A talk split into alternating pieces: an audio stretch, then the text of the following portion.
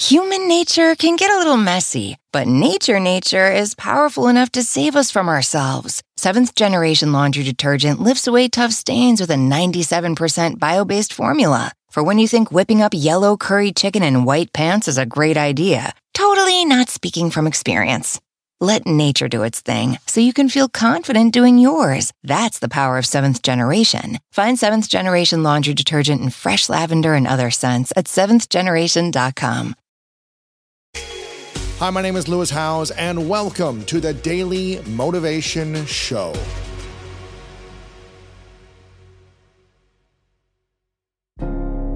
All the research suggests that happy people are really social. They tend to talk to random strangers, they tend to be around other people, and they really make time for the people that they care about in their life. How can you just be reaching out to people more often? This is one of these things where like we kind of know it, but we don't often put it into practice, right? right? You know, if you found out you were on your deathbed, you know, this week and you knew you had a week to live, you might not like go to work. Like you you'd probably like want to focus on those people you care about in your life. Like whoever they are you would see your friends you would hang out with your family that you care about you know? You put time into your romantic relationship whatever. That's what you do. But if you look at how we tend to spend our time it's you know we're caught up in work. Sometimes we're not even present with our family members when we're around them, you know, because we're mm-hmm. like, you know, let me put the phone down kind of thing. But but happy people don't do that. They're prioritizing right now. And so whatever you can do to shift to being a little more social and a little more kind of social and again connected with the people you care about. Our instinct when things are good and when things are bad is that it's funny to kind of gripe about stuff, right? You know, like we, it's funny to kind of complain. You probably even have people in your life that whenever you see them, you just start like the complaining fest like happens. But that's not what happy people do. Happy people are spontaneously counting their blessings. Mm-hmm. And this is a spot where I think popular culture has, has gotten onto something with things like gratitude lists or gratitude journals. Like just taking time to count your blessings, even if it's like 30 seconds at night. Yeah. Um, you can see statistical boosts in happiness within in about two weeks of that practice. So you can gripe about like everything's terrible, everything's terrible, and therefore I'm going to problem solve by doing X, Y, and Z. Mm-hmm. If you do that where you're kind of griping to problem solve, then that can be really powerful because it can be kind of identifying problems and then fixing them. But if you're griping just to like gripe, gripe, gripe, gripe, gripe, and there's no like forward motion on there's it, there's no solutions. Exactly. That's not really helpful. And it comes at an opportunity cost. You could be spending that time talking about what you're grateful for. Yeah. Um, and so try to move it towards problem solving or try to do exactly what you said, which is like, you know, you can fill up your frustration bucket, but kind of match it with a bucket that's equally filled with yeah. your blessings. But it's also just like paying attention to your body and where you are with things. I mean, we mentioned this a little bit when you're thinking about the the griping of like, afterwards after that gripe fest session i'm like i feel kind of yucky you know? Maybe after you like do something nice and give somebody something at starbucks you have a presence and notice like mm-hmm. i feel kind of good like my heart feels warmed i'm breathing in a different way and so on. And so i think you know we we constantly have these theories about what we should be doing with our time but if we actually pay attention to how our bodies feel and be present during it we can see whether we're going in the right direction I have this intuition of like, oh, I'm, I'm like bored or feeling a little anxious. Like, I'm gonna just do a quick Twitter check. I'm just gonna hop on Facebook just for a second. And if you notice, if I notice how I feel right afterwards, I'm like, I feel either apathetic or bored, or my anxiety has spiked, or I feel kind of inadequate and sort of yucky about myself. Like, I wanna buy something. Hmm. Like, none of those are good feelings that I wanted. But if you're not present and you don't notice them, then you just act on those urges. You know, I'm kind of buying something because I feel inadequate. Or, or I know. So imagine you come in, you know, I'm a doctor and you come into my office and you say, Hey doctor, I have high blood pressure, you know, I'm a little overweight. I'd be like, you need to hit the treadmill, hit the treadmill every day for half hour.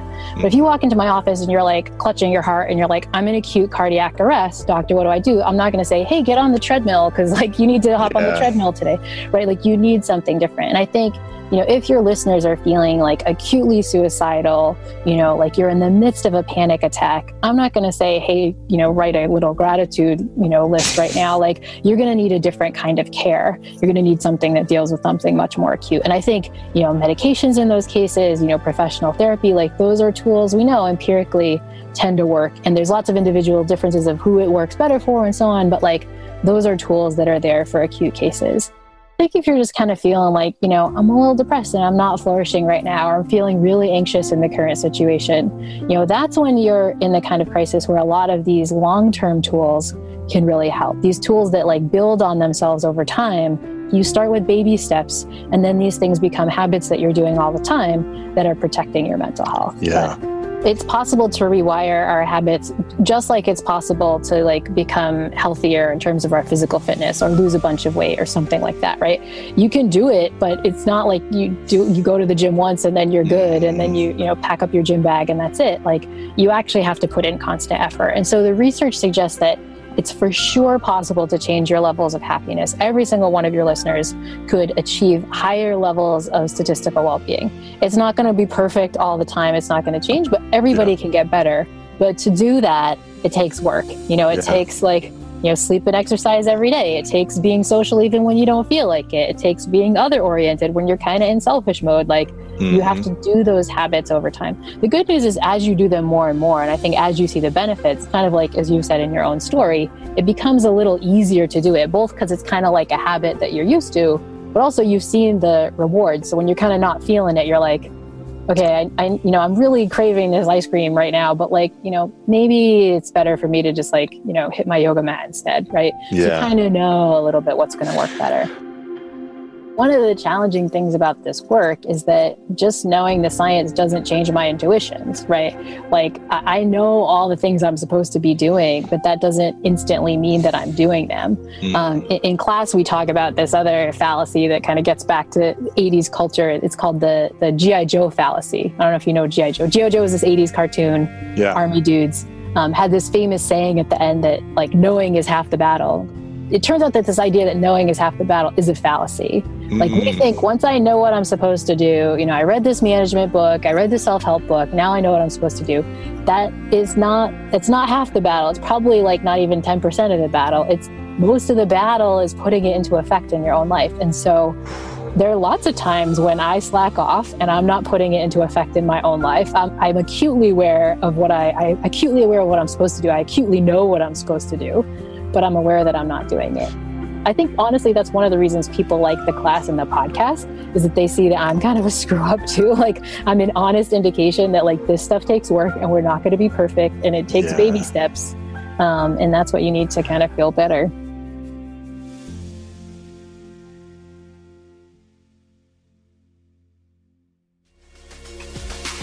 I am so excited for you to finish the rest of your day strong. If you enjoyed this episode, make sure to click the link in the description and it'll take you to the full episode of my other show, The School of Greatness. Make sure to come back tomorrow for another episode of the Daily Motivation Show.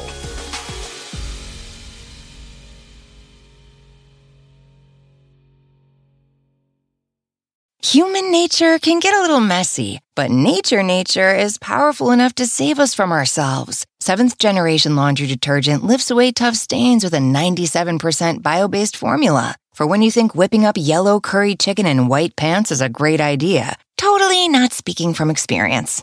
Let nature do its thing so you can feel confident doing yours. That's the power of seventh generation. Find seventh generation laundry detergent in fresh lavender and other scents at seventhgeneration.com.